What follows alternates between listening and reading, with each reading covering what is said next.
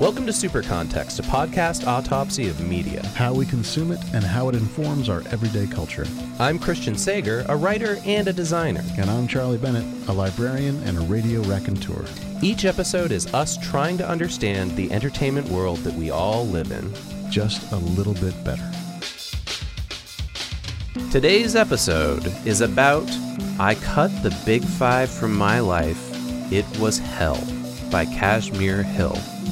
This series of Gizmodo articles and videos from 2019 look into how difficult it actually is to stop using Google, Apple, Amazon, Facebook, and Microsoft. The Stacks! We place Hill's research within our larger understanding of the stacks and media literacy while listening to arguments for and against tech regulation or simply scaling back. You can visit us at patreon.com slash supercontext, undoubtedly using two or three of the stacks to get there. You can find our show notes, leave a comment on the episode, or go ahead and send us an email to, oh god, supercontextpodcast at gmail.com. Can any of us ever detach from all the tech?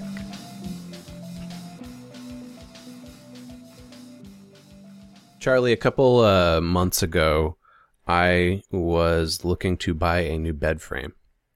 And so my Uh, wife, did you fuck the other one out? What happened? Uh, look, the, it was like 15 years old. It was just shattered, and it was from IKEA. You know, one of the things that I've learned that I'm like, uh, as I'm getting older, is like IKEA's fine, but it doesn't have longevity to it. Like that stuff is not built to last. All the particle then- board had been shredded and ripped away and had holes in it. Then you buy all your Mhm. IKEA stuff, you make it through your 30s, maybe. Then you look back and say, what the hell was this all about? Exactly. And so we were like, this, we had moved for probably like the seventh or eighth time while having this bed frame, and it just, it was dead. There was no way it was going to hold up a mattress. So we were like, well, we could go get another IKEA one, or we could be adults and go and invest money in a bed frame, which seems crazy to us. Uh, so we're going around to these different furniture stores, and we go to this one, and both my wife and I were like, oh, wow, like, it's like they made a furniture store for us. Like, we've never felt like this before. Everything in here kind of feels like us, and uh, this is nice. Like, we can, we- we've found our brand, and like, we can, we can kind Holy of shit. figure Are out. Are you telling me about a dream you had? So, uh, we didn't buy the bed frame right away, though. They were like, "Hey, um, wink, wink, nudge, nudge. There is like a sale coming up in two weeks, in which this frame will be like four hundred dollars cheaper. Uh, wait until then, and then just like put our name into it, and it, it'll it'll work out." So we were like, "Cool." We went home, and we are thinking about this bed frame, and thinking about well, this is a nice little furniture store that, that we could go to in the future when our other IKEA shit breaks down. And uh, the next day, I was looking at Instagram and I got a sponsored ad on Instagram for the furniture store that I was in the day Yeah. before. And I was like, that's weird because at no point I'm not the one who did any of the like online research about bed frames. My wife did. So there's no point in which I was typing in bed frames into Google or anywhere on my phone. It's not part of my my search history. Uh, I wasn't looking at their sites or social media pages or anything, but I was physically at one and somehow it, I, at first I was like, this can't be a coincidence. And then the second thing I thought was like, well, how are they doing this? Like, is the microphone on my phone on? And they're literally like, oh, he just walked into whatever, Home Depot, and now we'll just start sending Home Depot ads, right? Yeah. So I just taught a podcasting class, right? hmm And one of the one of the group discussion moments was someone said, "Oh, I want to do um I want to do a 5-minute podcast on how your phone's not actually listening to you. That it just seems that way." And the class revolted against this person. Yeah. Like everyone was like, "What are you talking about? My phone is listening to me." I said, "Okay, whoa, whoa, whoa. Hands up if you think your phone is listening to you." Everyone raised their hand except the guy in the back.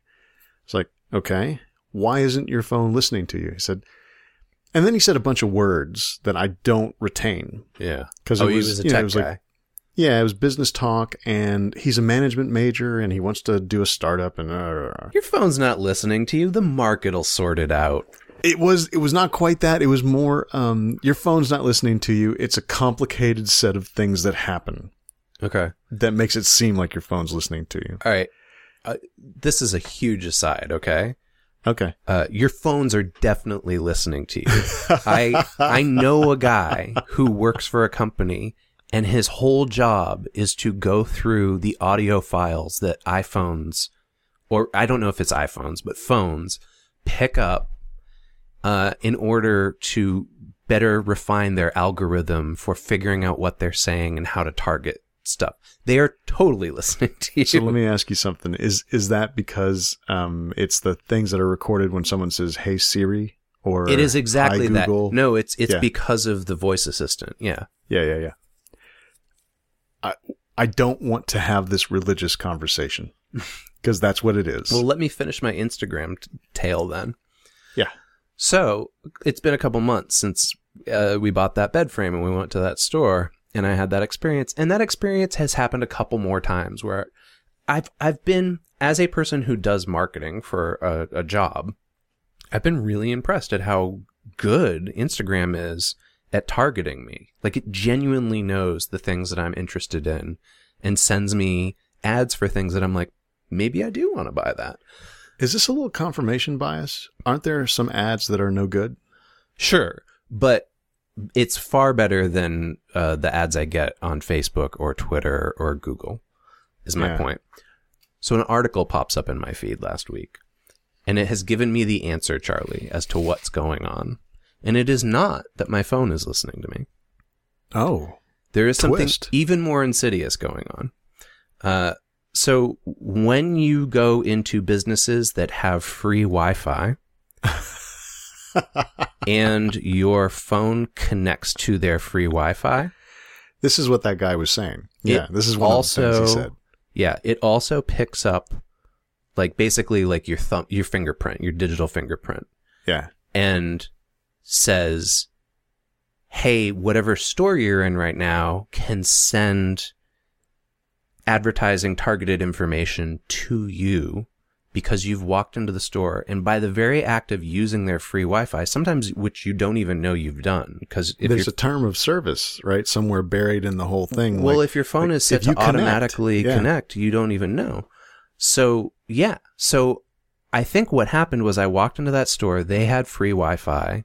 My phone connected to their free Wi Fi. And subsequently, they were able to basically like find me on social media and send an ad my way to remind me, hey, buy the Yeah. thing that you came in here to look at. Uh, and it's apparently kosher as of right now to do that. I have a much shorter version of that. Um, I have a fake Facebook account because I still have to maintain a couple of uh, radio show Facebook pages. Mm-hmm. I've deleted my personal account completely, but I have a fake account. And that fake account keeps getting friends recommended to it that are my friends. It is, it, it- you know, there's no, like, my wife is in the recommended friends more often than not. Well, that's Every once in a probably because my guess for that is that you have to be the administrator for the page that you're administrating, and your Yes. wife likes that page, and therefore it's saying you should connect with this person. She also likes the radio show. Probably, but I think also she uses the computers that I use Oh, sure, yeah. And the Wi-Fi, you know, and like location stuff. mm-hmm. But then also it's like my buddies are in there, you know, like Mm. I have friends in that list that just pop up. Like people I haven't talked to in a long time Mm. are being suggested to an anonymous Facebook account that I only use to keep track of the Perkenji shift, Joe Gideon, and the pages I administrate. So clearly they've got it. They know more. Well, they have a system in place. Yeah, and so this could be you and I talking for the next two hours about our conspiracy theories about how it's all working, right? Whether it's the microphone or the Wi-Fi connecting or whatever, like something is going on. Yeah, but that ignores the actual outcome. Yeah. You don't have to even worry about the conspiracy theory. you just have to recognize, oh, this is what's going on. And then we try to do things like, and we, by we, I mean me. I delete my Facebook account. I delete my Mhm. Instagram. I reduce my um, use of Twitter.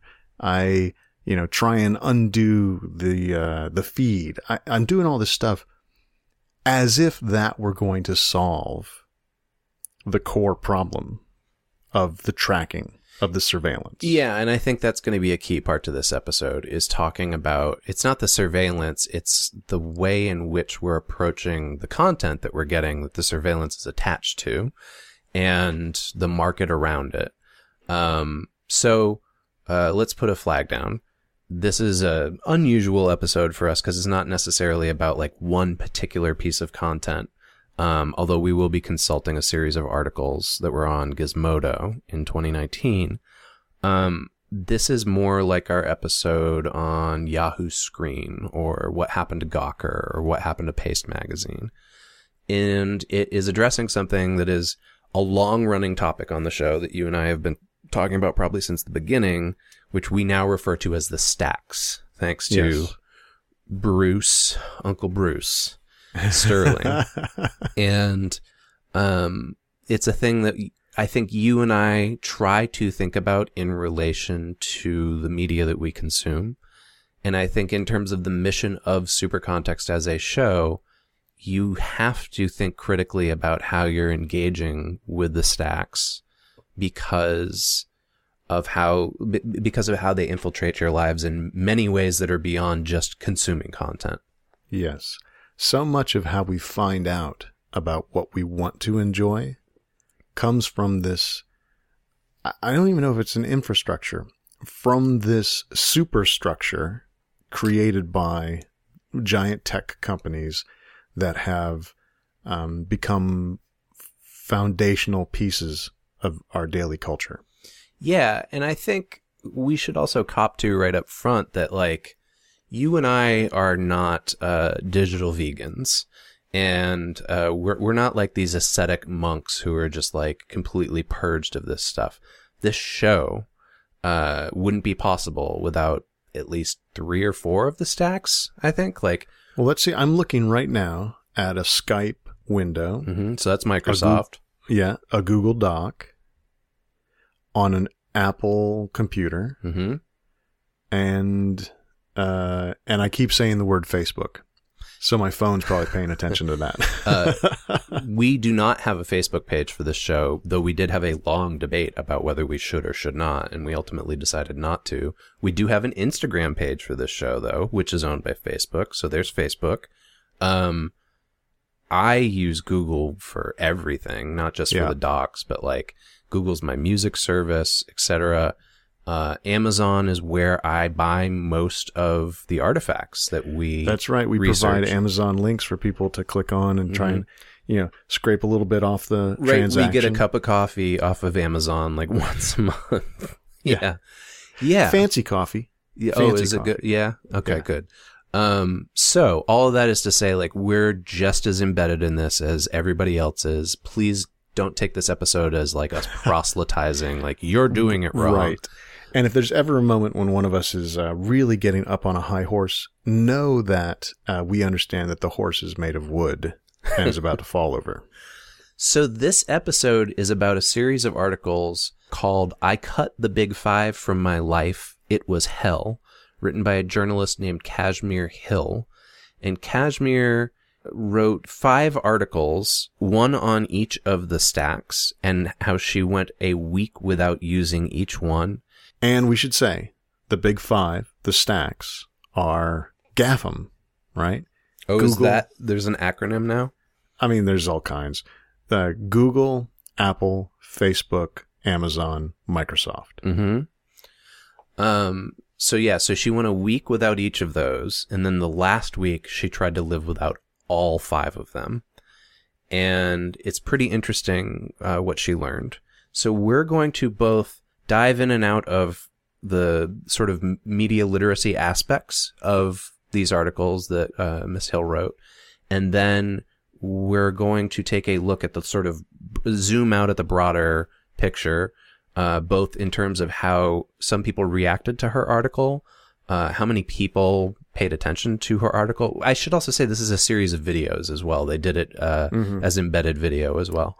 Um, and uh, most interestingly, how this is in some ways a sequel to our "What Happened to Gawker" episode, because this is this was produced and paid for by the remnants of Gawker. Yeah. These episodes of Super Context, the Bruce Sterling episode, the Gawker, Paste Magazine, uh, Yahoo Screen, they're almost like um, uh, rough drafts of a different podcast that we could have done. They are, and what's interesting about uh, those episodes is we've had mixed uh, response to them. Some people have been like, "Don't ever do that again." I, I, don't, don't, want to think we've hear had that. mixed response. We've Yeah. had people who have said, those suck, don't do them. And then no one else says anything. No, that's them. not true. We've received a couple of messages from people who say, "Why don't you do more of those? I want more of them." Yeah, and so here we are towards the end, and we're going to do For- one one last one. For those two people. yeah, for those two people, we'll look at our downloads next week, and it'll be two. So let's pick up with this by talking about uh, the larger piece that Hill did in retrospect of how it was written about in The Guardian by a reporter named John Naughton. Naughton basically described what, what we mentioned to you about, you know, the, the project itself, but he also pointed out a really important aspect here. Uh, Hill had a collaborator, a guy named Dhruv Mehrotra, and he created a special private network for her uh, that basically set it up so that not only could she wasn't just boycotting these companies, but her devices could not access platforms that these companies used. Yeah, so this is what knocks the whole project up to like a, a different level than um, the digital detox or I, I tried not to use Facebook for a week or anything like that. Yeah. She tried to um, create inconveniences for herself that she could not anticipate. You know, data packets that were headed toward um, instances of any of the five stacks or uh, each of the five stacks one week at a time would be stopped. And sometimes she didn't know that it was going to happen until it did. Yeah, right. I think like the the big example for her was her husband and her had rented an Airbnb um and she was supposed to use her phone as a way to get into the apartment. There was like a lock that was set up to sync with the Airbnb app and she couldn't use it because the Airbnb app is hosted by Amazon's web servers. Yeah. And she didn't realize until she physically got there and like couldn't get into this apartment that she had rented. Here's from Hill herself. Uh, if you're critical of these companies, when you say they're too powerful or they're too privacy invasive, people will, often will say, "Oh well, if you don't like Facebook, don't use its products. If you don't like Google, just get off Gmail." And so I wanted to explore that argument and find out if it's possible not to use the company if you don't like it. And I found out that it's not possible to avoid them, with the exception of Apple. So let's let's do a real quick uh, subjective host count here, Charlie. Uh, For the five stacks, are there any that you're completely off of? No, I'm not. I'm not off anything. Hmm. I am. I am enmeshed in all of them. My work and my hobbies and my home space and my personal devices, and I've got everything covered.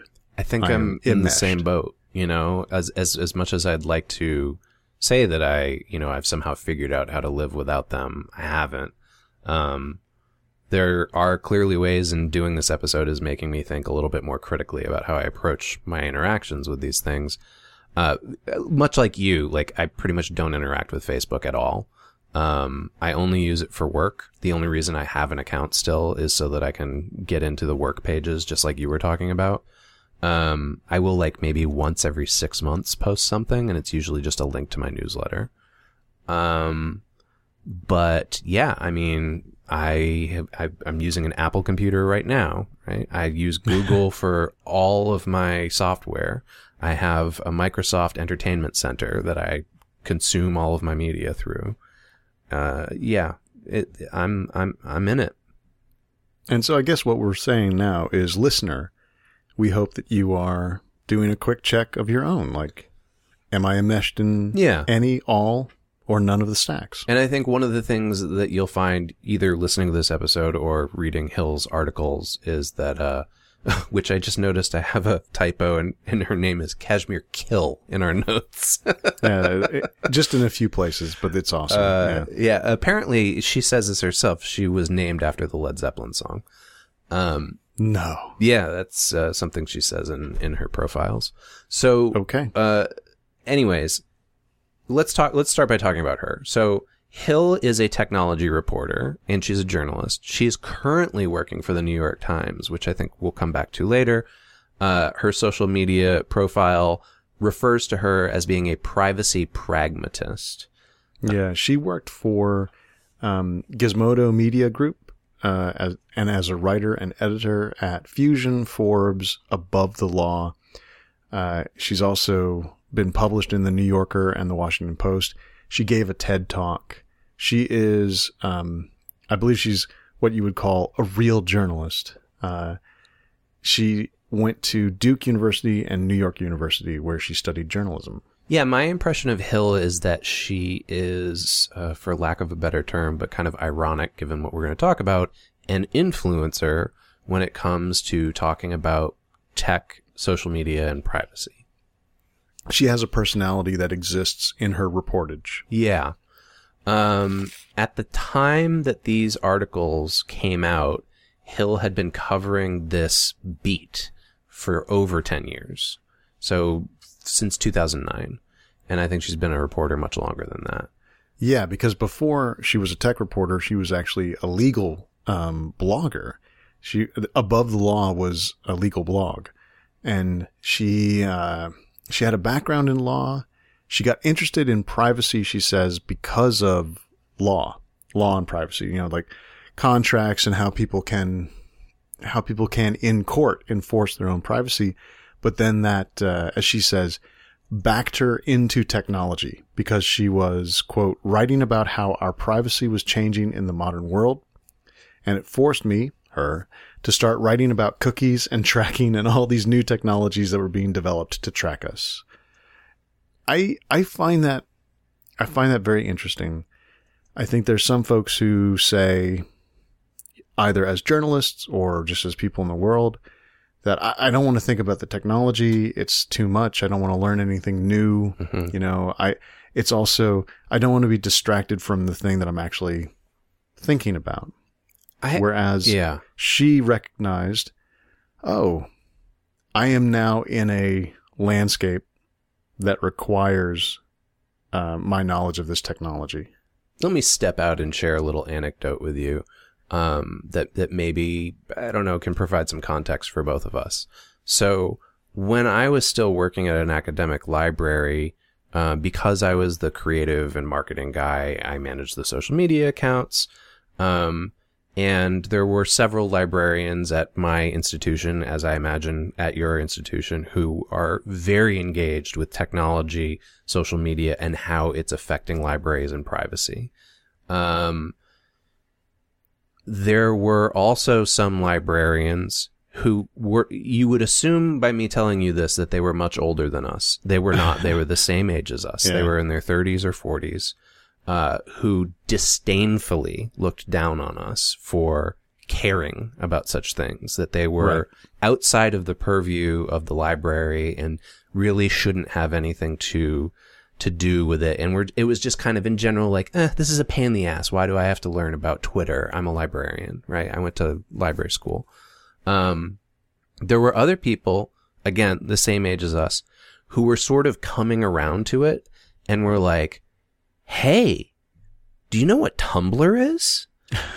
and we would go, yeah. And they would be like, this is pretty amazing, right? You know? And, um, so I think it's really easy to assume that everybody is thinking about the way they interact with these social media services the same way maybe you and I are or Kashmir Hill are, but I, I really don't think that's true from personal experience. Yeah. So something about Hill, her attitude towards technology. She points out that she didn't become a tech reporter because she was interested in technology and wanted to cover what was happening and what was cool. Yeah. She became interested in technology because it turned out that it was um, a critical part of the larger issues that she was dealing with. She describes herself as negative from the beginning, Mm. even if people are starting to be more negative about technology now. Yeah, yeah. From my experience working in digital media, I, I, I get the impression that there are a lot of tech writers out there who, like many quote journalists, get press releases from companies and are just happy to put that information out there. Like, oh, there's a new Samsung phone, or oh, Facebook is going to have this new feature, or whatever, right? Like, they're far less interested in thinking critically about how these services or hardware interact with our lives and society. Yeah, I always think about when the gravitational waves press release came out from Georgia Tech. You Mm. know, we've finally been able to image gravitational waves for the first time. Mhm. And several people said, this is amazing. This is, I mean, it's so amazing what's happening. And I, I said about myself, not about people. I said, I, why is this important? It sounds very cool, but I have no understanding of why it's important or useful or good. And one of the engineering professors that I said that to said, it's just never been done before. Mm-hmm. It's like, ah, okay. mm-hmm. You know, that it, it was a very clear sort of, uh, allegory oh for the way some people respond to yeah. news from fields that they don't know anything about. Right. Yeah. And that's triggering for me actually, because I, I was covering the science beat at a digital media company when your university made that announcement. And I remember having to write the story about it and being like, I don't understand why this is important. Yeah. Like the people who are doing this, clearly it's important to them, but in the information that they're providing to us to relay to the public, they have not explained why, what the hook is. Like, Yeah, wh- and I I believe that you are with me in that I am not uh, disbelieving that it's important. I am not exactly. skeptical of its importance. Yeah. I am um, skeptical of the uh, the scientists' ability to explain why it's important That- in a way that yeah. can make it important to me. Yeah, we have a uh, a real problem with communication in fields like that in terms of you know speaking on a lay level that that makes us all not only interested in these great discoveries but understand how they impact our lives. Yeah. Okay. We're getting So a let's little, turn- we are definitely on our high horses at this point. No. Let's turn to someone who can tell these stories about the stacks in a way that can make everybody understand why they have to pay attention. Um, I, I don't really enjoy Bruce Sterling's fiction. I, I'm, it's not a thing that I connect with, hmm but I fucking love Bruce Sterling's futurist writings and his tech writings. Yeah, he's great. So, uh, as we mentioned earlier, we've done an episode about him, uh, specifically about one of his addresses at South by Southwest. God, it must have been three years ago now, right? Um, but basically, that is where we've gotten the terminology, the stacks. He has coined this term. I pulled a couple of notes from that episode just for us to refresh our memory and to let you all know why we keep using the term the stacks. Although uh, some of our listeners will know that the stacks is, uh, I believe, one of the bingo uh, uh, slots Yes. on the Super Context bingo card. And confusingly, also the stacks are what we often call the shelves in a library. Right. That's true too. So, okay. So the reason why he calls them the stacks is as such. Uh, in one of his South by Southwest presentations, he was joking about how, uh, and this is right around 2016, about how we are all feeling like our governments, our country's governments, as he refers to them, failed states, are putting us in total chaos. Um, and he says, people are too busy with their screens right now to riot over the problems that are going on in their countries. Uh, he reminded everybody at that point, he said, look, there's 60 million refugees in the world who don't have a state to call home. all of them have access to Facebook. That's right. He said that those five companies are not just corporations. They have economies larger than many countries, and they have the power, uh, a, a power greater than many nation states. Yeah. So he refers to them as the stacks because he says, look, these are these are like beyond corporations. We can't just call them corporations because exactly what Charlie just pointed out, like they they are they have so much power and their economies are so large. We haven't experienced anything like this before. Um, and I'll just note like another running super context theme. I'm I'm sort of tallying them up the closer we get to the end of the show. Yeah. Is that we constantly end up talking about five corporations we're always talking about five different corporations. If we're talking about book publishing, there's five corporations that dominate that market. If we're talking about uh, movies and television, there's five corporations there. There are five corporations that dominate the tech market, and that's what the stacks are. I wouldn't Yeah. be surprised if in the next five years there's five corporations that dominate the podcasting market. Oh yeah, I mean Spotify it's on is on its way. Mm-hmm. Spotify Um, for sure. Yeah. So here's a thing that Sterling also wants to point out. The stacks have to be considered on the level of nations because of their ability to survey uh, citizenry, both their own and others, and the fact that they are using power not to explicitly make the world a better place, but to make their position better in the world Mm, right? mhm, mhm. but then their actions are so big that they are changing the world. So uh, let me see if I can tie this to a real world example. Uh, as we're recording this, we're like a week after the Iowa caucus here in the United States for the Democratic primary. And I haven't read in depth about this, but my understanding, correct me if I'm wrong, Charlie and or listeners, is that the company that was managing the technology for the Iowa caucus that that basically failed it so terribly it took days for them to figure out who won uh, was run by former Clinton staffers. That basically, like, they left government and they said, let's go start a tech company and we'll be the tech company that provides services to these, to things like primaries or caucuses. Right. We understand politics. Let us serve politics. So this is kind of along the lines of what Sterling's talking about is that you get this overlap of players between regulatory or governmental services and tech companies. Yeah.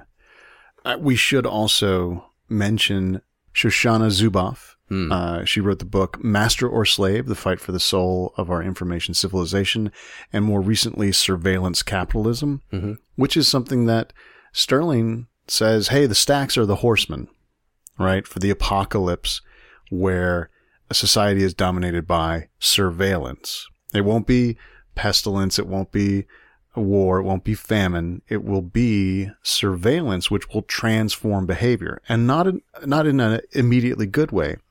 As he says, uh, the most uh, surveilled area on earth, this was in 2016, is Afghanistan. Hmm. How stable is that area for Mhm. all the surveillance? Um, anyway, the destabilizing nature of the stacks, if you want to be very glib about it, comes from them being as powerful as countries on the globe, and yet nowhere near as limited or regulated as countries are. Yeah. Okay, so I feel like we've done we've spent a good amount of time here just setting up to get us into Hill's the real meat and potatoes of her research. So we've talked about what the stacks are, we've talked about her process and who she is. Let's go through the stacks one by one and talk about her experience and what she found. So Yeah, we'll so start with Amazon. Yeah, and each week for five weeks, she knocked out one of the big five and then like concentrated on what were the effects of that particular one. So we'll we'll talk about each of those. First, Amazon. You might not have heard of Amazon, but they're a um, internet seller. They sell the internet? Yeah, they do actually. Uh, so if you look them up in, say, business journals, um, they uh, control about 50% of the online commerce marketplace, meaning 50% of the money that is spent online is spent at Amazon in some way. That's wild. Like, uh, it, in some ways, that both makes total sense and is insane when I hear it out loud. uh, Hill says Amazon Web Services is really what you have to deal with if you're talking about removing Amazon from your life. She says Amazon Web Service is the internet's largest cloud provider, generating over $17 billion in revenue last year, which would have been 2018. Though Amazon makes much more in gross sales, over 100 billion, from its retail business, if you scrutinize its earning reports, you'll see that the majority of its profits come from AWS. So let's spell out what this means. Like, they are providing server hosting for websites and other e-commerce businesses. I think the most egregious one that we spoke about recently on the show was uh, somebody who runs the National Enquirer said something nasty about Jeff Bezos. And they only realized after they said it that the entire National Enquirer web presence is hosted by Amazon. Yeah. And it's not just a computer that Amazon owns and you can use space on. They have a whole set of services that help online businesses, publications, online presences um, exist in the world, deliver their content faster, uh, deliver their content in better ways. They have like secondary services. Mm-hmm. Uh, one is called a content delivery network, CDN, which on its the surface is just to load web pages faster. But Yeah. then if you think about what does that mean it's doing? Is it making copies of things? Is it anticipating clicks? You know, it's it's a much more um, I want to say insidious, but it's more like just a much more invasive. I don't know. I'm trying not to use words like that because Yeah. they seem a little a little overblown. But uh, ubiquitous. It's a much more ubiquitous service than you might think. So, so yeah, so AWS, according to Hill, was like the really big surprise. Like, it seems like you could just say, oh, yeah, I'll buy things locally. I won't order them online anymore. But you run into this thing, such as her Airbnb experience or other experiences, where you literally, if you're if you're not using their services at all, you can't access a huge chunk of the internet. Um, we should also mention that Amazon also owns Whole Foods, the Washington Post, Twitch, and provide shipping for other companies through their fulfillment services. So you can order from another company, but when the thing comes to you, it may come from an Amazon distribution center. Yeah, and that's the same as the internet services. Some stuff is not even marked as Amazon, Right. but is run through, uh, you know, a digital warehouse. Uh, Hill lays it out like this. Amazon runs its own uh, content delivery network called CloudFront, which has com- competition from a company called Fastly, also Cloudflare, uh, Akamai, which Airbnb uses. If a website uses Amazon Web Services in combination with a non-Amazon content delivery network, her blocker saw the IP address used by the content delivery network and let the Amazon content through. She also realized that the site that she works for, that she wrote these articles for, was hosted by AWS as well. If you were truly cutting all of these five stacks out of your life, you wouldn't be able to read the articles about them that were on this site. And you can't figure out what's going to happen just by your own uh, personal experience of the web because there are layers that keep you away from Amazon Web Services as a provider. Yeah. So Hill talks about uh, an academic article specifically about Amazon and trade and regulation uh, that is written by someone. Antitrust, Chris. Say it out loud. I I always think of that um, that movie that came out in the late '90s with uh, Ryan uh, Phillippe, and uh, he was like working for an evil Microsoft company. It's called Antitrust. Do you remember Uh, this? no. Yeah. That's whenever I hear the real term antitrust, I think of this shitty movie. I remember Microsoft being, you know, sued for antitrust activities. which we're going to get into. Yeah. So uh, Lina Khan wrote this academic article and is somebody that Hill uh, used as a consultant when she was putting this together. She's now a legal fellow for the Federal Trade Commission, and she argues that Amazon is actually breaking the spirit of the antitrust law, but regulators have failed to act because the law has evolved in such a way that it, it ignores monopolies if those monopolies result in actual low costs to consumers. Well, now immediate low costs, Chris. Yeah. So here's the distinction. If essentially a monopoly begins to form, but consumers get immediate benefit by that merging or that monopolistic uh, activity, Mm. then that somehow uh, clears a bar. Consumers are not being hurt by this action. hmm Whereas if uh, some companies did some monopoly bullshit and suddenly prices all jumped, then these laws would be like, oh ho ho ho shenanigans, quit it.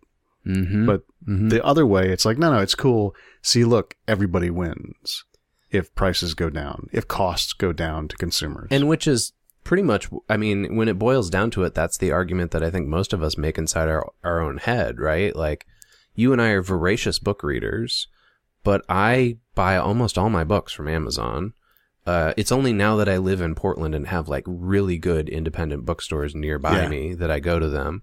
But like, but you would have to talk yourself into it. yeah. And uh, because essentially what I have to say to myself is, okay, I'm going to go down there. I'm going to spend more money than I would spend on Amazon. And I have to deal with the hassle of physically leaving my house. Yeah. But but Khan lists out the problems that are hidden behind lower prices. Uh, Amazon exploits workers, data mines Americans, and is able to kill off competitors, i.e., they're able to buy companies that are competing with them under the auspices of merging and thus providing that service faster. Mm-hmm. Hey, do you, because I've been gone from Atlanta for a while, does Atlanta have Amazon delivery trucks now? Oh shit, yeah. Because uh, I, I was wondering if maybe it's just because I'm in the Pacific Northwest and I'm so close to their base. But like, we get stuff delivered to us from Amazon, not through the post office or FedEx anymore. Uh, oh, Christmas made it'll it come clear. on a Sunday. yeah, Christmas made it clear that the vans are here. Okay. Um, now, we should let Amazon have its say too. I'm going to just read this. There is an important difference between horizontal breadth and vertical depth. We, Amazon, operate in a diverse range of businesses, from retail and entertainment to consumer electronics and technology services, and we have intense and well established competition in each of these areas. Retail is our largest business, and we represent less than 1% of global retail and around 4% of U.S. retail. Okay. So that's a very logical, legally framed argument. Um, you know what else I use Amazon for? I didn't even realize it. That's how I distribute my short stories electronically. Oh, yeah, some Kindle stuff, Yeah, right? and my comics because they own Comixology. All of my comics, if you buy them digitally, they're you're you're giving money to Amazon. So let's give Hill the final say on Amazon. I knew Amazon Web Services was big. I didn't realize how big it was, and I found that a lot of people reading the story, what that she wrote, didn't know about Amazon Web Services. It's invisible to you as you're navigating the web. I've had a lot of people I talked to during the series compare it to the environmental movement or the food movement. The slow food movement and being digital vegans who are really careful about where their data comes from. But I think most people are just using the internet, not thinking about where the data is coming from. Yeah, So- I mean that lines up with my experience. You know, not Yeah. just me, but like how I see other people around me using the internet. So I think she tossed in there that uh, Amazon is the factory farm of web data. Yeah, right, right. They're they're making uh, veal cutlets, Uh, okay. which leads us to Facebook. Yeah, that actually makes sense. uh, have you heard of Facebook, Chris? Yeah, I heard of it. Uh, it's for college kids, right? It used to be. That's So- when when I got on it. I had an edu address. Um, so Facebook, as we all know, is a big social media company, but they do not just have social media as their platform. In fact, as Hill learned, their business model is largely based around advertising. Uh, and they also own things like Instagram, WhatsApp, Messenger, which for for me, I keep thinking of Messenger as the same thing, but apparently they've split it out as like a separate app at this point. I will believe whatever you say about how Facebook works. And then there's the Oculus Rift, which I don't think either of us are qualified to talk about. I wrote about uh, Oculus Rift like five years ago, but I, I've never used one, so I don't really know a ton about it other than that it's a virtual reality headset. Mm-hmm. And then there's this thing called Facebook Pixel. Yeah. Have you ever had to deal with this? Yes. Um, and by deal with it, I mean I've recognized its effect. Oh, I mean like in your work.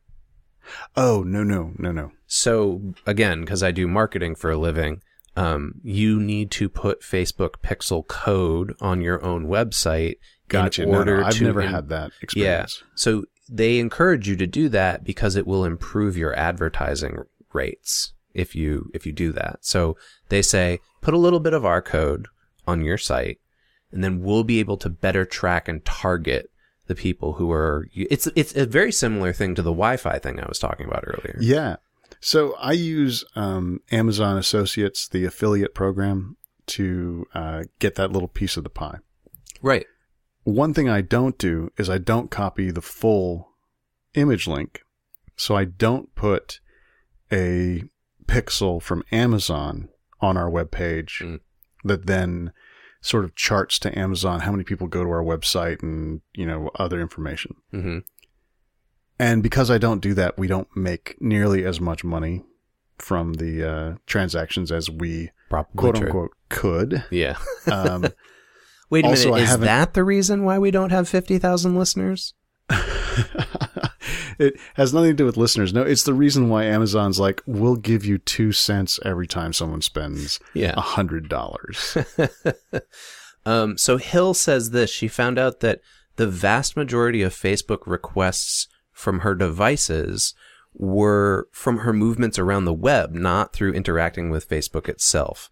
Um, so it's embedded like and share buttons, Facebook analytics, Facebook ads, and Facebook pixel. So for instance, like if you went to, if I had Facebook pixel embedded on my personal website so that I could better send ads out on Facebook to get people to buy my comics. Mhm. Um, if you were boycotting Facebook, but you went to my site, you'd still be interacting with Facebook. Yeah.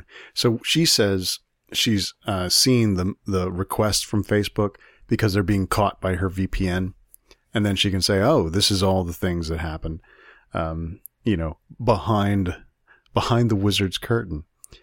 Uh, she said it was easy to not use Facebook, and essentially it is. If you don't want to use Facebook, Yeah. you just don't. But it's very hard to one dodge the Facebook stuff that's out there. And two, she said totally, she said straight up, she was um, disconnected from her friends and family, Mm-hmm. and she felt weird about it. Yeah, yeah. So uh, she specifically mentioned that she did this experiment the week that was Halloween through to the election that year. So last week of October, going into the first week of November, um, she was yeah she felt disconnected because she couldn't see what her friends were dressing up as for Halloween. She couldn't post what her kid had dressed up for Halloween. and then the Um, 2018 election, that was such yeah. a sort of powerful check for a lot of people. She couldn't uh, see it real time on Facebook. She mentioned later on too, she found out that a friend of hers had a baby during that week, and she didn't find out because she didn't see the Facebook post. So, So, I have to tell this story every time Facebook comes up in this kind of do it. scenario. Uh, student ops run Lost in the Stacks uh, when uh, when they can. And Matthew, who is one of our board ops, said, "I didn't know that there was a party at my house because I don't have Facebook, and the invite went out on Facebook, and I didn't see it. So one day I came home from school, and there was a party being prepared in my house." And I asked my roommates what was happening, and they said, Oh shit, right. You don't know. Wow. So they just verbally don't talk to each other about things like that. Party planning never happened outside of Facebook Wow. in the house. okay. Huh. Um, I will I will tell it from the opposite end of the spectrum. Uh, in my last job, I used Facebook a ton in order to promote the business that I was working for. Uh, so I'm pretty familiar with Facebook ads, especially for promoting live events and for promoting things like podcasts, for instance. Um, and it is both incredibly complex and remarkably easy to spend a lot of money doing that on, on they make it very easy to spend your money the hard part is like really drilling down and figuring out how to best make use of the money I, I'm I'm getting a real casino vibe from what you're talking about now. it is it's kind of like that um i am simultaneously repulsed by this and also impressed by it. They're targeting for facebook and instagram because you can you can uh, set up ads for both at the same time. It is laser precision. Like it, it's so good. Like i was able to set up ads and winnow down the audience in such a way that like within a day my wife would go oh hey i just saw the ad that you created on facebook because she was within the target audience Yeah. I uh, I want to sum that up, but I have no good analogy. You know, It's- it's all a- my analogies are are uh, uh, morally suspect. let, let me just say this as like a person who's who does marketing right like i think in some ways it's great to have access to a service that makes targeting your audience easier because that's what all communication boils down to essentially is like figuring out who the audience is for the thing that you're either persuading them to do or buy right um and then cater the message to them specifically so they feel like they're being spoken to. Um, that's not necessarily a bad thing. It's the things around it, such as the surveillance, that Which become brings us- problematic. Yes, which brings us to Google. Yeah. Okay, so Google is a company. Uh, they have Android and Chrome operating systems and devices, Android phones, uh, Chromebooks, etc. They have Google Maps, which includes location tracking. Also, free services on the web like calendars, docs, searching, web searching, which is where they got, you know, got their start. Uh, browsers, email services, trackers, and ad networks. They have fonts cached for uh, site speed. So there's a Google fonts out there Yeah. that do you websites can pull remember, from. like, when you were first making websites, there were only like five fonts that you could use? Oh Yeah. yeah. When, when I was first making websites, which really is sort of like the way that a kid makes a Valentine, Mhm. right? Uh, I I took some things that existed and I glued them together. Uh, it was so simple because there was none of this. Mm-hmm. And as soon as as soon as all of this extra infrastructure started being part of websites, like I can't do this anymore. I'm not good enough. I don't have enough in my head to do this stuff. But so let's let's unpack this for a second. So when Hill was doing her experiment with Google, the actual text on sites wouldn't load even if they weren't Google sites because the fonts were hosted by Google for the site speed. Yeah. So these were all things that uh, she was blocked from. Uh, Chris, you have a Google sort of dependency, right? I do. Yeah, like not only am I an Android user, I, I mean I use it for all of our work and my personal work. Uh, I remember when docs were first getting big and a bunch of comics creators were like really worried about the terms of service. And they Yeah. were like getting lawyers to analyze it to make sure that Google wouldn't own the rights to the scripts that they were writing inside Google Docs. Um, but yeah, the, the, the big thing that I use it for and that I'm hooked on, uh, I'm not a Spotify user. I use Google Music. And the reason why I use Google Music is, as far as I can tell, it's the only streaming music provider that allows you to upload your own music into their library so you can stream it through the service anywhere. So for instance, like, if I have like a 7 inch that's super obscure, there were only like 200 copies made, I can rip the MP3s and then put those up into my Google library. Um, as I'm saying this and talking about the service that I use all the time, they're in the middle of potentially squashing it, is my understanding. Right. Uh, apparently, they're like looking to replace it with something called YouTube Music, and that may or may not include this upload capacity. That's right. We didn't even mention that Google owns YouTube. They own YouTube, yeah. So Hill said that uh, Google was the next hardest after Amazon to ditch. Uh, Google does cloud hosting too, but uh, it was that Google had services everywhere. It was a lot like Amazon in that she wouldn't know that she was entering a Google space Mhm. until stuff broke. She also kind of really went after Google. Um, here's a long section that I want to read. Uh, Google is no stranger to scandals, but 2018 was a banner year. Google covered up the potential data exposure of half a million people who probably forgot they were still using Google Plus. Hey, if you have a Google Plus account or you ever did, now's a good time to delete it, everybody. Just hit pause, get rid of that shit. Uh, it got caught trying to build a censored search engine for China. Its own employees resigned to protest Google helping the Pentagon build artificial intelligence. More employees walked out over the company paying exorbitant exit packages to executives accused of sexual misconduct. And privacy critics decried Google's insatiable appetite for data, from capturing location information in unexpected ways to capturing credit card transactions. so, And that was The- in 2018.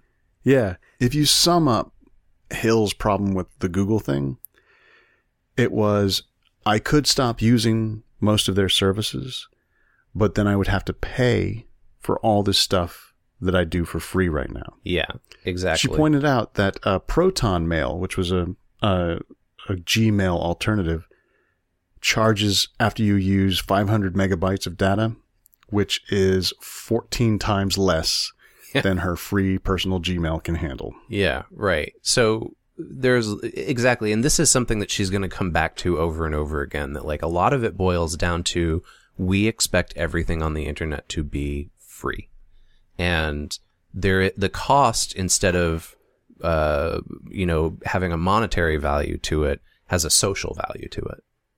Yeah. Which brings us to Microsoft. And I say which brings us to Microsoft because I use the, what is it, Office 365 suite because that's Georgia Tech's Mm. system. hmm So all of my, we always joke, all of my Google stuff is actually Microsoft. hmm Like all of the email, uh, uh, d- doc sharing, collaborative, um, Spreadsheets. yeah, uh, calendar, you know, all this stuff, how we make our appointments. hmm It's all through a Microsoft system Mhm. because Microsoft supplies technology to business customers. If you're white collar in America, there's probably something to do with Microsoft in your workflow. And if you're not, there usually is still Microsoft somewhere in your day. The big thing that Hill seems to have found, because she kind of went into this thinking like, yeah, Microsoft, nobody uses that anymore, was that Microsoft doesn't uh, target us as individuals. It targets the businesses we work for. So a huge institution like Georgia Tech is paying licensing fees for all of those apps to be used by all their employees. Um, the the thing uh, that I mentioned that I, I mainly use Microsoft for now is to play video games and to like watch TV. um, but they also pointed out Microsoft is uh, used in a lot of point of service operating systems. So not just like those iPad kiosks that you check out on, but like other, um, like if you go to the grocery store or something like that, the computers that are running their scanners often run on Microsoft. So a lot of that stuff, again, business to business is, is, Yeah. is where they're at. Um, and then both Microsoft and Google are also involved in the cloud hosting business. And so they're taking up another, you know, chunk of the internet that Amazon isn't in that they're hosting things that aren't necessarily related to them. Yeah, but Hill said Amazon was inescapable on the web. Microsoft is unavoidable in real life. And let us not forget that Microsoft and Bill Gates were uh, monopoly villains for a little while. that there was in the 90s, oh, a special time, uh, there was a um, antitrust suit brought against them. And Gates likes to say that they were, you know, exonerated or vindicated, that it, you know, they didn't take them apart.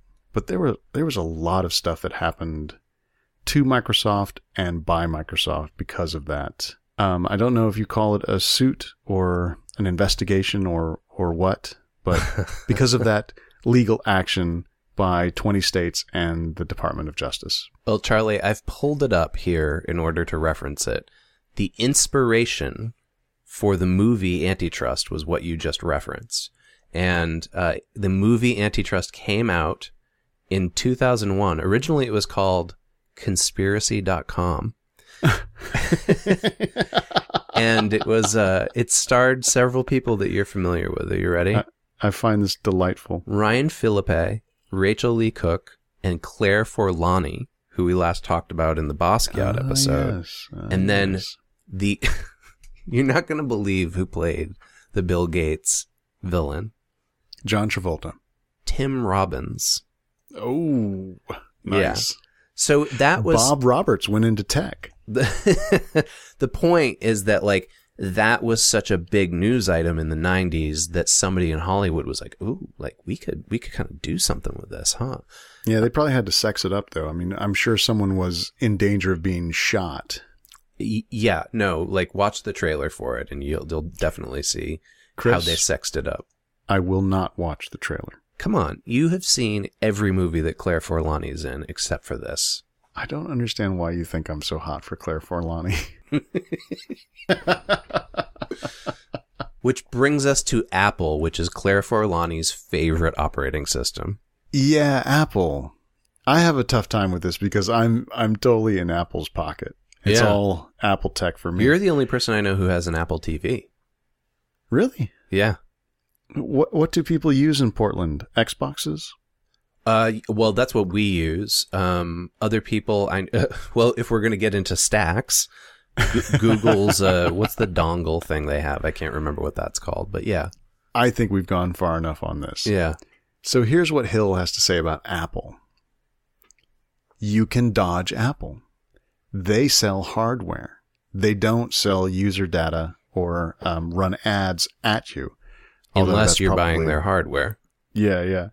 Um, Tim Cook uh, is outspoken, saying that the data industrial complex is a problem. Um, we can, I guess, we can trust that in a way. Like, I don't think there's some kind of like, you know, evil Apple behind, you know, the locked doors of the bunker that is actually doing all the stuff they say they aren't. But it, they- they're not a, they're they're not a blameless company. It's not they're not special. It's just their particular way of of being ubiquitous. Yeah, It's yeah. physical. Each of these companies have else. found a niche that they fill, and that the other four don't necessarily compete with them in. And for Apple, it's the hardware. Um, and she points out too, you know, at this point in her research, she was only doing one company at a time. So she was able to use an Android phone for work the week that she was banning Apple. But then when you get to the big block where she bans all of them, there were literally no smartphones that she could use. The only phone that she could find that she could use was one of those old Nokia handhelds um, because the, they had been brought back onto the market. And then there was like a moment where she thought like maybe that would have been violating her her like self-imposed terms because there was something about Microsoft being involved in bringing Nokia back. Yeah, if there's anything to really take from all of this, just broadly, it's that you're not avoiding products.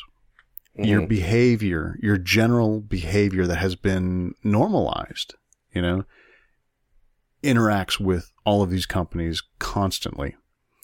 I asked my students, what do you do to relax? And half of them say they just watch YouTube videos.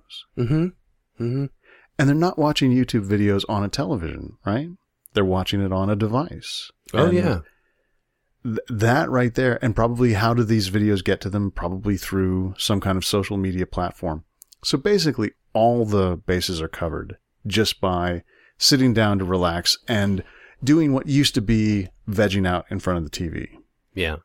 So we've we've now covered like each of her five weeks with each of the stacks. Uh, then she did the big block, and um, she really, you know, said once she got past that week, which was very difficult, and she, you know, accounts for it in her piece, she said it actually made her realize how much tech had changed her life and that it was in ways that she regretted and that she didn't even realize that she regretted them until she did this kind of fasting. Yeah, the big block, all five companies at once, was like a was like a shock to her system. Yeah. Um, this is. she says many people I talked to about this experiment liken it to digital veganism. Um, uh, digital vegans reject certain technology services as unethical. They discriminate about the products they use, the data they consume and share, because information is power. And increasingly, a handful of companies seem to have it all. So her doing this in kind of a, you know, just I'm trying this out to see what happens. When she got to the part that was digital vegan, Mm. I'm putting air quotes on that. I have a very hard time with digital vegan being not- a thing. Yeah, it's not a great term for what it means. Yeah. Uh, she found that completely unmanageable, but also eye opening. So we're going to come back to that because a lot of what she revealed in the last piece is like the larger sort of thematic questions that involve, you know, uh, understanding how these these services, these hardware, these companies, these stacks uh, interact with our daily lives, right? Like that going back to what she said earlier, it's very easy for someone to say like, well, just don't use Facebook. But when you actually think about what it what it would entail to to take all of these companies out of your life, it in a lot of ways limits the opportunities that are available for you. And in that way it becomes kind of class warfare. So let us pursue the super context, you know, format. Let's talk about how this was distributed. Yeah. The company that um, web published it. So Hill was working for Gizmodo and they published it and are currently hosting it. Um, we did an episode a couple years ago about Gawker in relation to uh, just a lot of controversies that happened with that company. There have been more since then. Uh, I pulled a couple of notes for us to just real briefly skim over this to def- like get a picture of what the company she was working for was all about and where it's gone since then. Um, Gawker, which is the company that owned Gizmodo, was a blog originally, and it was founded by Nick Denton and Elizabeth Spiers in 2003. And as we talked about in that episode, really their focus was on celebrities in the media industry. But it grew, and it grew into like satellite blogs, and Gizmodo was one of those. The trouble came, the real trouble came in, in 2012 uh, when Gawker posted a clip from a sex tape of Hulk Hogan, uh, and Hogan sued Gawker. Long story short, a jury awarded Hogan $115 million in compensatory damages and then another $25 million in punitive damages.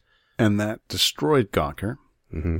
And then it was revealed that uh, Peter Thiel, the billionaire who had it out for Gawker, actually Because he had been a victim of one of Yeah. their gossip reportings. Had actually funded the Hogan lawsuit and strategized it to make sure that the way that they were forced to pay would keep them from using their insurance. hmm So then in 2016, the summer of 2016, which is probably right before we did our Gawker episode, uh, they filed for bankruptcy, and uh, it was all because of the the lawsuit. Um, they ceased operations in August of that year. The other blogs continued, but they were bought out by Univision. Uh, you mentioned earlier that uh, she was also a writer for Fusion. I don't Yeah. I don't know Hill's background or not, but Fusion is also part of Univision. So I wonder if there was some kind of an overlap there because Univision had Fusion, all the Gawker blogs, and The Onion for a while. After we did our episode, they sold all that shit. And they sold it to a private equity firm called Great Hill Partners. And that was last year in 2019. Uh, since then, Gizmodo Media and The Onion have been slammed together into a new company that is called G slash O Media. Uh, if you're like me and you're a real nerd and you pay attention to uh, scandals within publishing companies, there was one last year with with G slash O Media.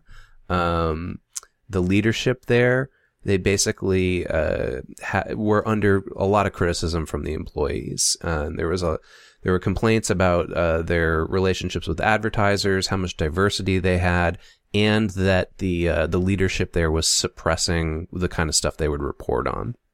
Um, This is the craziest thing. yeah, So, October 2019, Deadspin, which was the sports blog. Deadspin was where all this really came out of. Yeah, Uh, Gawker Media was made up of Jezebel, IO9, Deadspin, Kotaku, Gizmodo, Lifehacker, and Jalopnik. Deadspin, um, its editor and chief, Barry Petchesky, was fired because he refused to adhere to a directive that the site stick to sports. And that was from Geo's media's leadership. And once he was fired, Deadspin quit in protest like all of their staff were like, "Fine, fuck this," and they resigned. because the stick to sports bit was like, hey, hey, don't talk about politics, don't talk about other stuff. Why don't you um, back off on your opinions? Stick to sports. Um, and so, uh, one thing that we we kind of glossed over is that in between all of this stuff happening, the people who worked for G slash O Media were unionized, and so they were they were somewhat protected. So in January of this year, so a month ago as we're recording this, the GMG union announced that they had a vote of no confidence in the CEO of Geo Media, Jim Spanfeller, and they said among other issues that he lacked willingness to negotiate for the functional editorial independence protection of the staff there. I um I always end up in a place where I just think so everything is terrible. Yeah. And so this is important to take Kashmir Hill's piece into account because she wrote and published this piece somewhere within Univision selling Gizmodo to Great Hill Partners because uh, her piece was published in 2019 and that was when the sale went through. And not for nothing, she works for the New York Times now. So I wouldn't be surprised if all this drama that was going on there with not only unions, but the CEO basically saying, hey, you can or cannot publish these kinds of stories, uh, led to her and many others saying, fine, fuck this, I'll go work somewhere else. Yeah. Uh, before we hit the break, let us give credit to everyone who was involved in the Goodbye Big Five series. Kashmir Hill was the reporter, and her family also suffered through the experiment. Uh, her video producer was Myra Iqbal. The editors were Andrew Couts, Tim Marchman, and Kelly Bourdet. And the video team was Daniel Steinberg, Ben Reninga, and Santiago Garcia. So Charlie, now that we're like really digging deep down into this, I bet money that Patreon is hosted by either AWS or uh, Google or Microsoft's cloud hosting. Yes. It's got to be. And here's the moment where you have to say, Am I going to do the best I can in the world that I'm in? Or am I going to insist on hating all of it because it's not ideal? yeah. And for me, I'm just going to balance out the fact that we are a Patreon supported podcast and the group of people that support us through Patreon are amazing and have made me a better person and the podcast a better podcast. So it's fine if Google gets their cut or Amazon gets their cut for as long as we have to put up with it. I think you're right. And if it wasn't for that community helping us out, we, we wouldn't be able to do this show. And if it wasn't for the stacks, we wouldn't be able to do this show either. Straight up, dude. We talk about Yeah. it in the episode. We use all the tools. We're not actually trying to say it's all bad. We're just trying to Yeah. say you should understand the information world we all live in just a little bit better. Well, if you want to understand how super context is going to work a little bit better, here's the plan.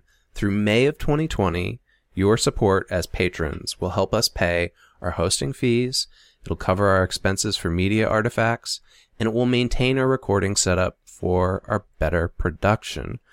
When we cease production in May of 2020 of regular episodes, Patreon support will continue, but what it will do is keep the public RSS feed alive and active and free so that people can still discover the show and dig into the archives. So essentially, it's the stacks all over again. We will give you free content and they will get your information and data and ours. You'll know exactly who's making it though. We will continue to do a mini-sode a month for the patrons and also everything that we've created up to this point will be available to anybody who provides Patreon support after May 2020. But for the next couple months, while we're still in regular Patreon mode, rewards are going to continue to include access to outtakes and blooper reels, bi weekly bonus mini episodes, and our monthly Super King Context episode. This month, we're doing an episode on Silver Bullet. You mean the calendar? The calendar, the Bernie Wrightson drawn calendar that was somehow turned into a movie that is great. One thing we do for everybody, and this is the spot we do it in, is we say thank you for your support. And we have new patrons. People, even though we're going to end regular production, people are still diving in on this train. Thank you so much. I know that's a completely mixed metaphor, but fuck it. Thank you to John Klima and hey, Roar Vinland is back for being patrons of Super Context. Thank you also to Alex Layard, Alice Florence, Ambrose Allen, Amit Doshi, Andy Riggs, BB Schwells, Bennett Callahan, Beth Barnett, Beth Gilmore, Billy Whitehouse, Bing Bong Man, Brandon Daniels, and Brian Chovanich. And thank you, Caroline Zoids, Chris Marlton, Cliff Landis, Coco, Dave Jordan, Dave Wachter, Elijah Tilstra, Evan Mapstone, Fred Rasco, Gregory C. Giordano, Ira James Udiskin, Jason Puckett, Jim Taylor, Jess Staten, John Pheasant, Joseph Aleo, and Juan Patton. Thank you also to Junta Slash Cult, Calvin Ellis, Carmela Padovich, Kate Sharon, Kevin Wetter, Christian Hirvola, Lee Fowler, Lokesh Dakar, Luigi Oswego, Melinda Hale, Miriam Meany, Misha Moon, and Nathan Weatherford. Chris, this list is so long. I know, it's Thank getting you, longer. Nick Sage, Patrick Malka, Pete Bow, Philip, who does have a last name, R.M. Rhodes, it's pronounced Matt, Rain It In, Matt and Rachel, the podcast, Rob Sloan, Robert Negoesco, Roman Marichik, Romantic Placebo, Ron Bilodeau, Ross Llewellyn, Ryan O'Neill, Sari Nichols, Seth Friedman, Simon Workman, Tara Mishak, Thomas Tremberger, Veal Height, and Whitney Buchanan. Thank you, all of you. And if you want to continue to have your data tracked and mined for information so we can sell things to you, go ahead and visit us at patreon.com slash supercontext. Don't lie to people. We're never going to sell anything. And we're back. Uh, so oftentimes we do numbers of like sales, uh, box office, whatever. We're talking about an article right now. So consumption, Chris has found some numbers for views of the series. Yeah, so uh, Gizmodo and all those G slash O media blogs are still hosted on a platform that I think used to be called Kinja. I don't know if it's still called Kinja, um, but it purports to show you how popular the articles are. And it, it, it was, if you go back to our Gawker episode, uh, it was Nick Denton's idea that they were basically going to create a Facebook competitor. It was going to be like their social media platform. Didn't work So how big is the grain of salt you should take these numbers with? Oh, well, that's kind of what I'm wondering is like, how accurate are these? Um, but they self report. So when you look at each article, it tells you how many views they've gotten. So, uh, again, this is like an important analytical distinction. A view is different from how many people have looked at it, right? Like Charlie could view the page five times, but Charlie's only the one human being. Right. So there's this sort of relative popularity of each of the parts, and then sort of an overall how many people, how many times did people refer back to these pieces. Yeah, the thing I'm the most fascinated by is not not necessarily how high or low the numbers are, but how they relate to each other, right? Which shows you how interested or disinterested Right. uh, the the world is in how some of these services operate. So let's start with um, 563,000 views for the whole set of articles and videos. Uh, it, I don't know if it was tracking the videos. So the way that their site is set up is that the video is embedded at the top of each of the articles, but they also Right, have the videos inside Facebook and YouTube players. Yeah, yeah. So 563,000 views for the whole series. The high numbers are the Google portion had 729,000 views. So more people watched the thing about Google or read about Google than cared about the entire project overall. Yeah. Uh, for Amazon, 285,000 views. Apple, 134,000 views. Which then was followed by Facebook, less than 100,000 views. Microsoft, even less than 100,000 views. Seemingly, uh, you know, how do I cut Google out of my life? Or what happens when I stop using Right. Google? Yeah, that you would go type in what should Yeah. I do? And it, this seems to show us that people are far more worried about Google and Amazon than they are Facebook or Microsoft. maybe people feel more lost. You can just delete Facebook, right? Yeah, sure, like you did, but you still have Facebook pixel tracking you everywhere. Yes. Uh, but I don't know that until someone points it out. but I do know I'm fucking using Google all the goddamn time. That's You true. know, yeah. Or Amazon. I, I need to detach myself from Amazon. How did you do it? Mm. hmm And then Microsoft being the least popular portion of this, I think bears out what Hill observed, which is that people aren't thinking about how much Microsoft is part of their life. yeah, It's so baked into your daily practice that when you think about what am I and doing somewhat out of your control, right? Yeah. Like, like if you, for instance, were like, I'm boycotting Microsoft, you couldn't go to your employer and say, sorry, I have a moral objection to using this software. oh, I could do that, but the result would not be fun. Right. Um, I, this reminds me of something Sterling said in one of those South by speeches, which was that he's waiting for the stacks to turn on each other and, and devour one of their own. And he said, it looks like it'll be Microsoft, but who knows? And the thing for me is like, maybe it will be Microsoft, but what we've seen over and over again is that these always come in sets of five. And so I wonder if Microsoft were to be devoured, what what would be the fifth one that would then replace Microsoft? Spotify. Maybe Spotify. Yeah. You know what? That that does bring something up for me as we uh, lead into the sort of the identities, the themes that are are postulated by these articles. hmm I do feel a little bit lost.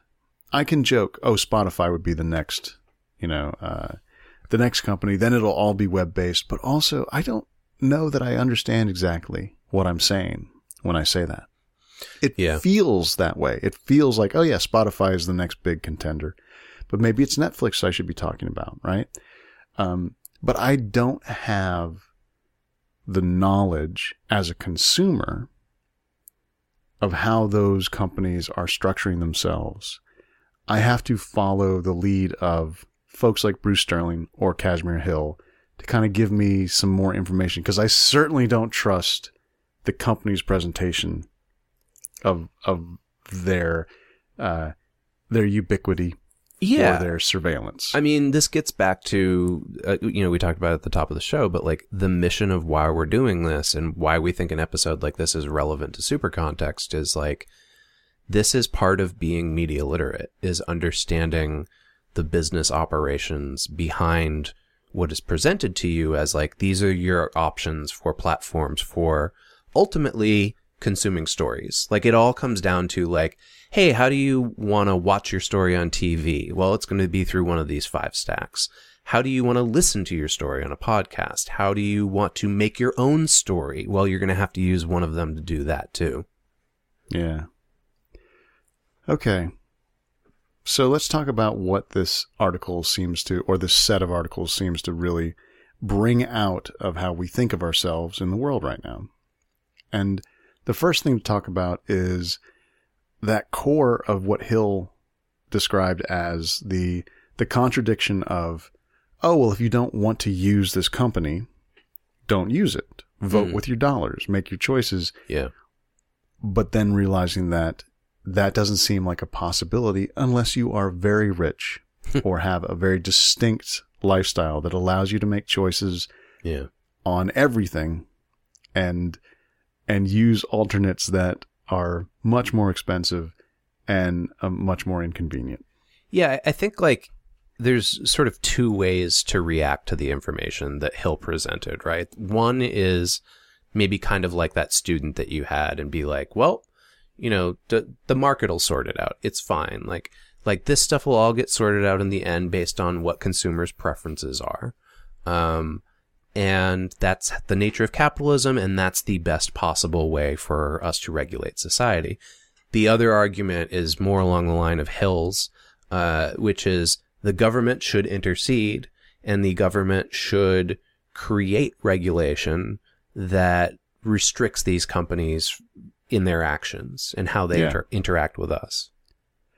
And that is like the core. I mean, fuck, that's the argument we're having right now uh, going into the presidential election. You think? I, I do. And I mean, not, not about the tech itself, but yeah. um, when when there's discussion of oh no the you know specter of socialism you Yeah. know, versus come on uh, America will never be socialist Yeah.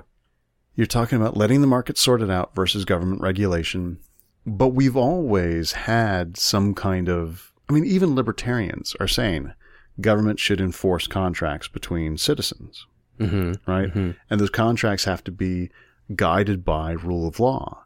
So when Hill refers to Khan, who wrote the academic article, and points out that the stacks have been using, they've been using the data that their users essentially give to them, you know, that they sell to them in exchange for services.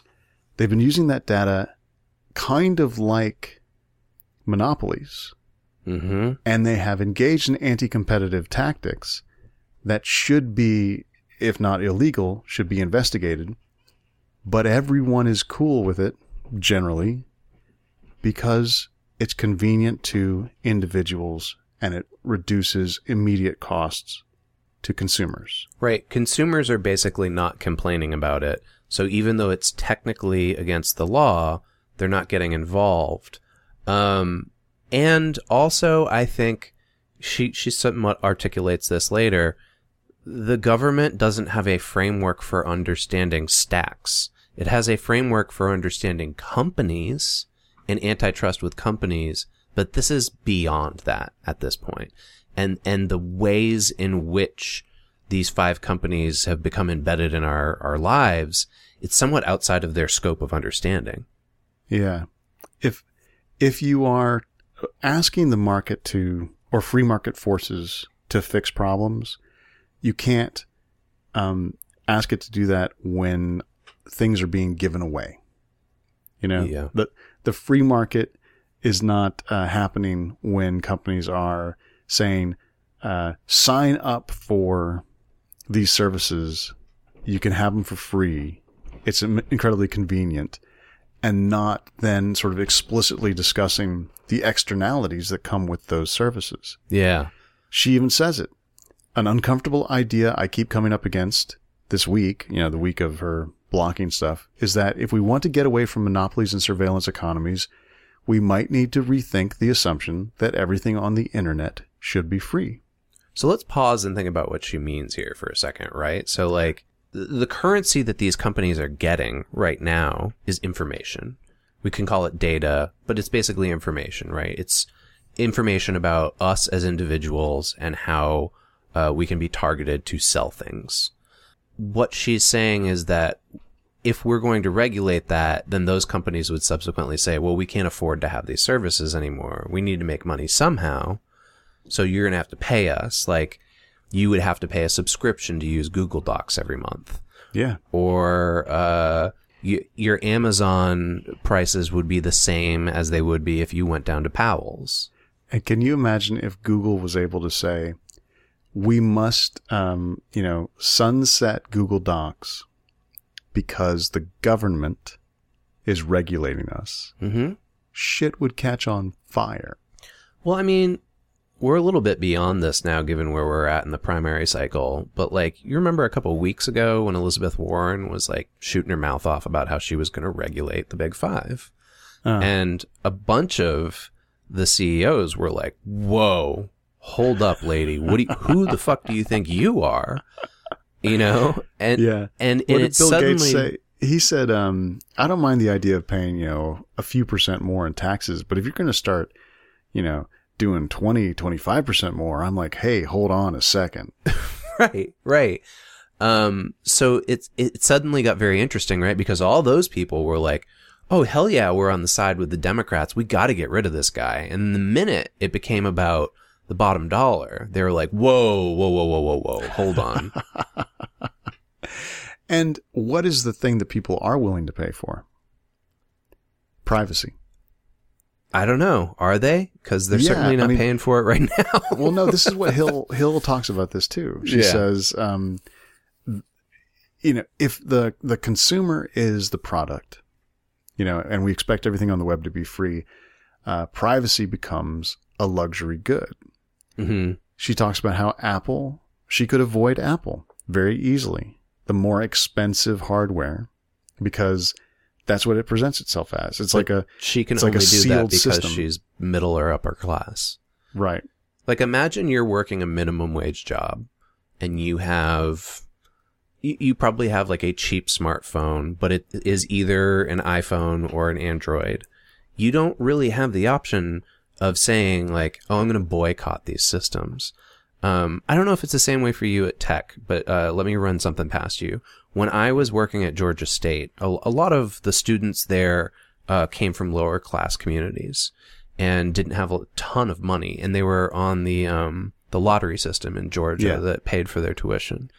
Um, one of the things that we found was that like a huge majority of the students didn't own computers or use computers. They only used smartphones. Yeah. So the only time they came to the library was when they needed to type a paper because they couldn't, I mean, they could, but it was easier than typing it out on their phone. Um, the rest of the time they were doing everything through a mobile device. Which meant that all of their actions were recorded in some way. and it would be much harder for them to say, "Oh, I'm going to take a moral stand. Fuck Apple and fuck Android. I'll go get whatever." You know, there are uh, phones out there that you can get that are like thousands of dollars that are I don't know, like black box phones that only And then yeah, this is the Apple thing. Like I bought a Amazon Fire tablet Mm, to um to use with uh, with wireless speakers, and it cost me forty nine bucks versus the iPad Pro that the library bought for a presentation thing hmm that I think was twelve hundred dollars at the time. Yeah, that sounds right. Yeah.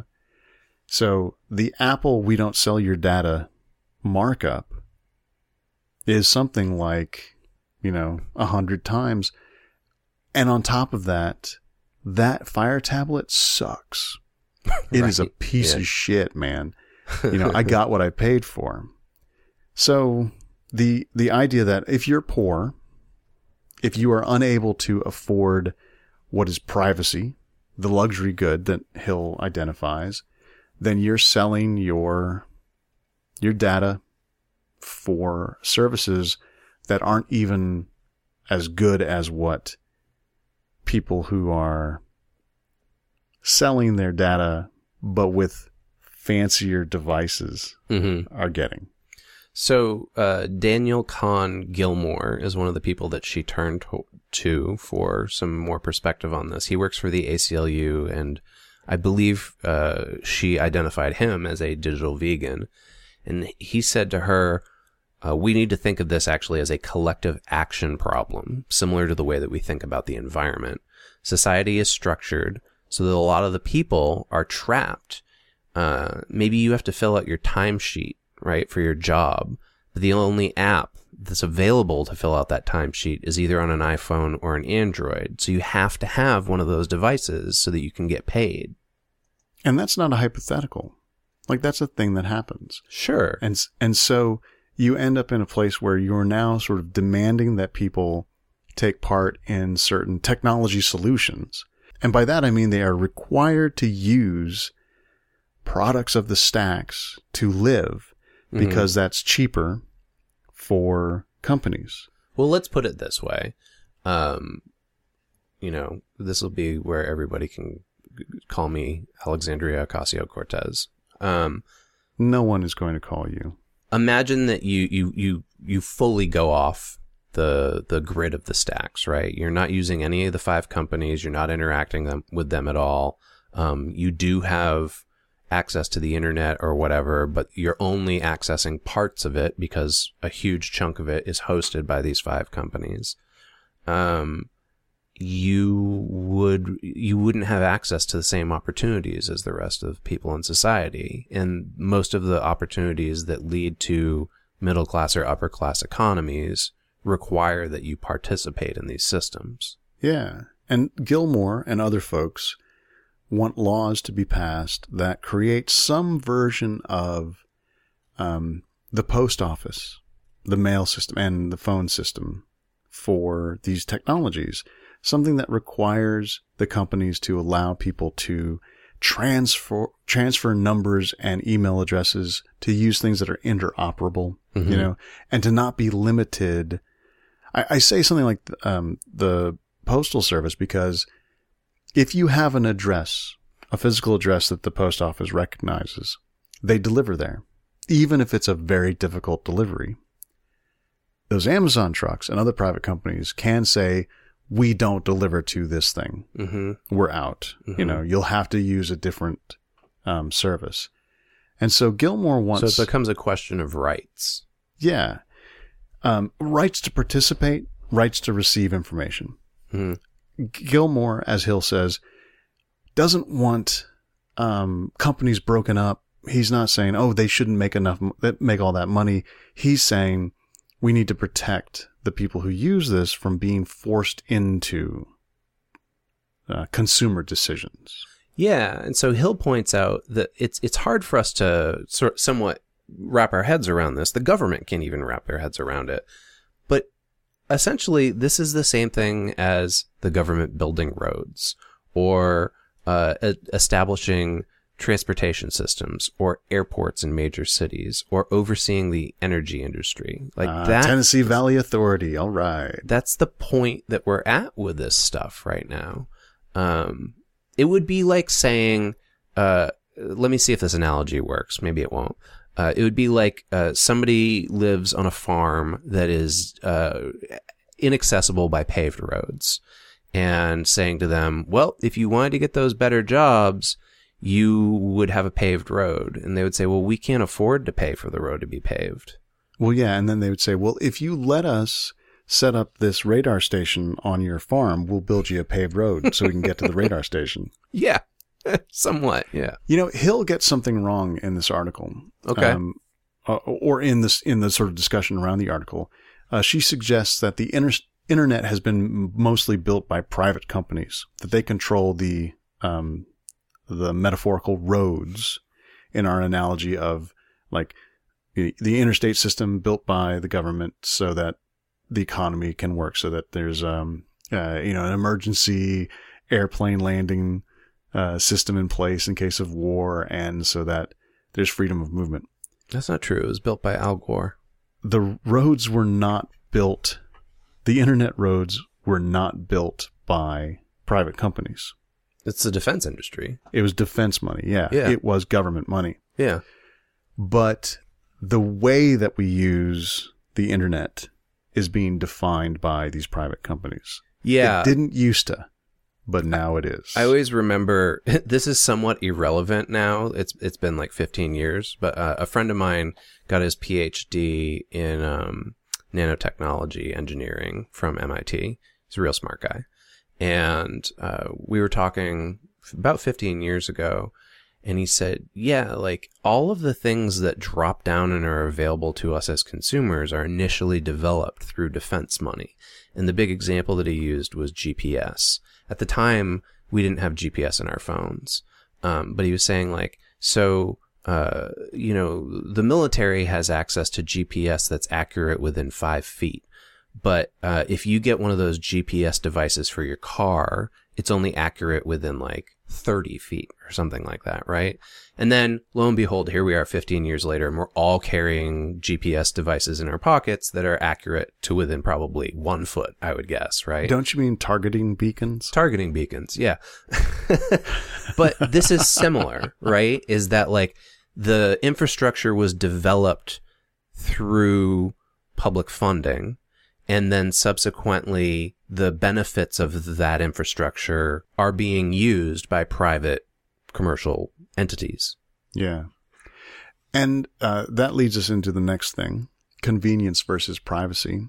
Because a way to think about uh, that Hill presents, a way to think about our convenience, our privacy, and our understanding of the costs is that this way of doing things that is being presented to us by companies are like, hey, we've got this new toy, Yeah. this new technology, and we can do this with it.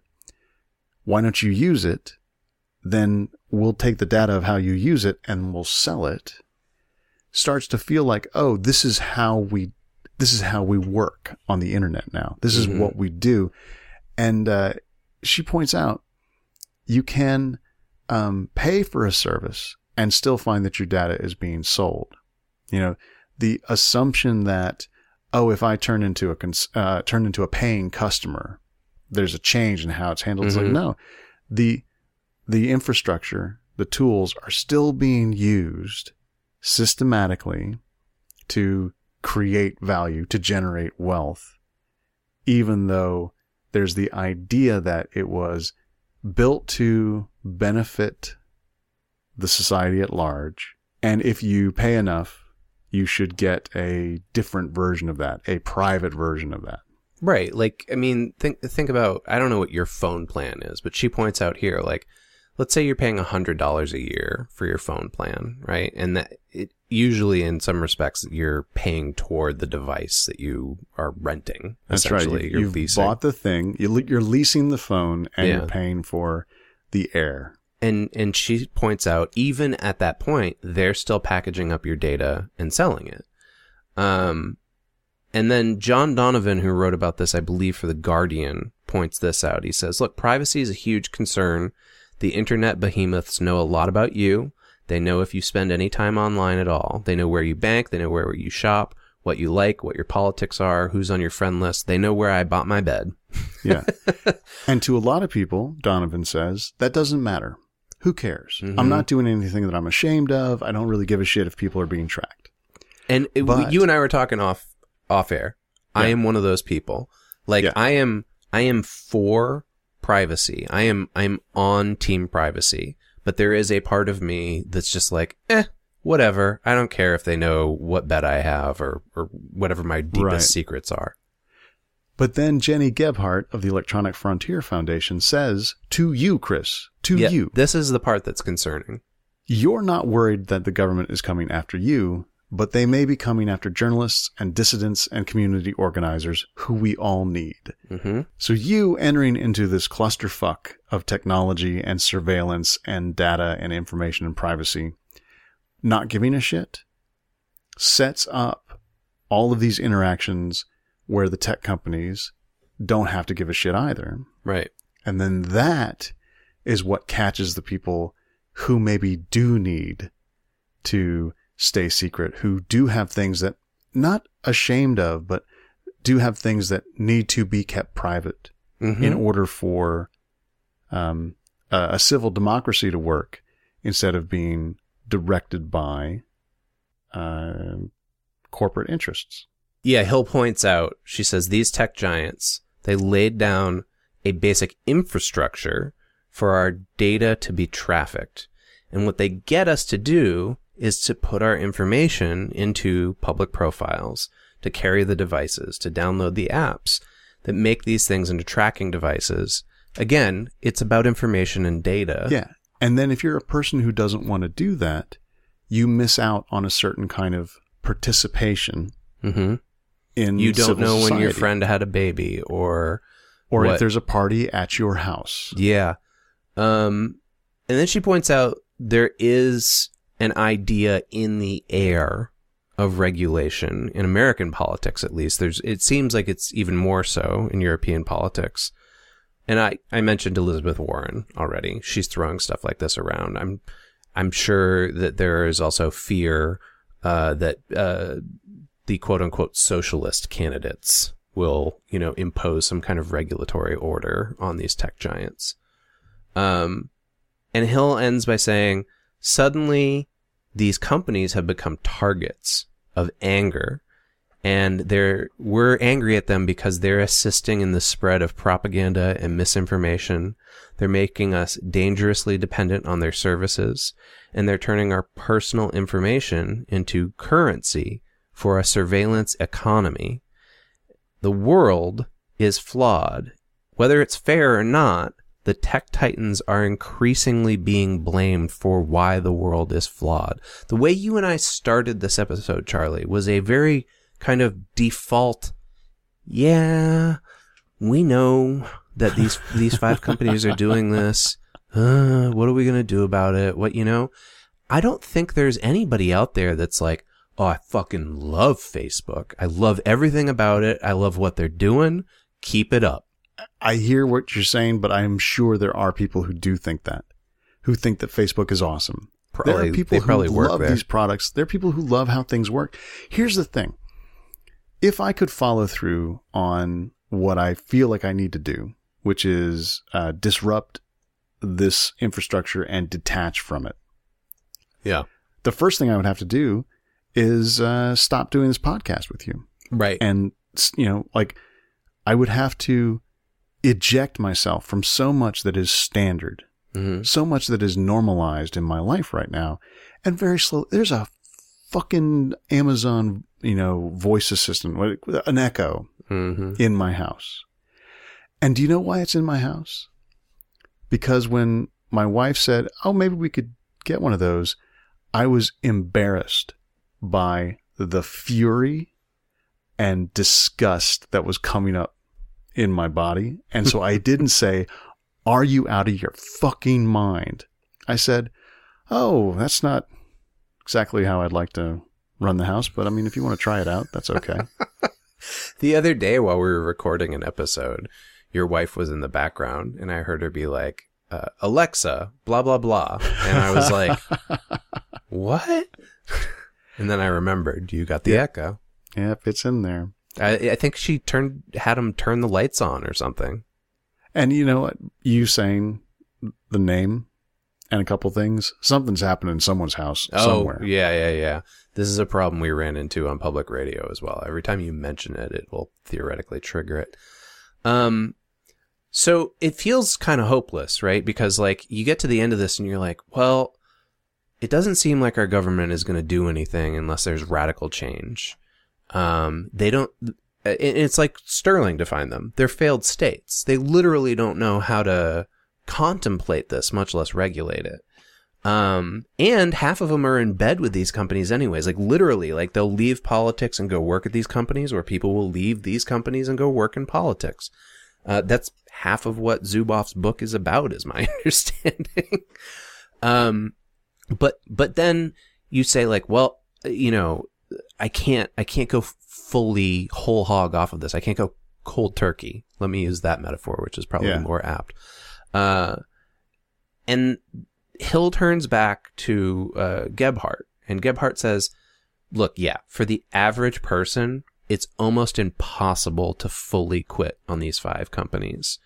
The practical lesson that you should take away, and this is more in line with super context, is there's a lot of opportunities to scale back." And there's opportunities to think about, to think critically about like how you're using the thing and what, what you're trading for the the ability to use these devices or the software that's on them. Um, Gebhart says there are a lot of opportunities to think about exactly where you intersect with the different companies and then scale it back where it makes sense for you as an individual.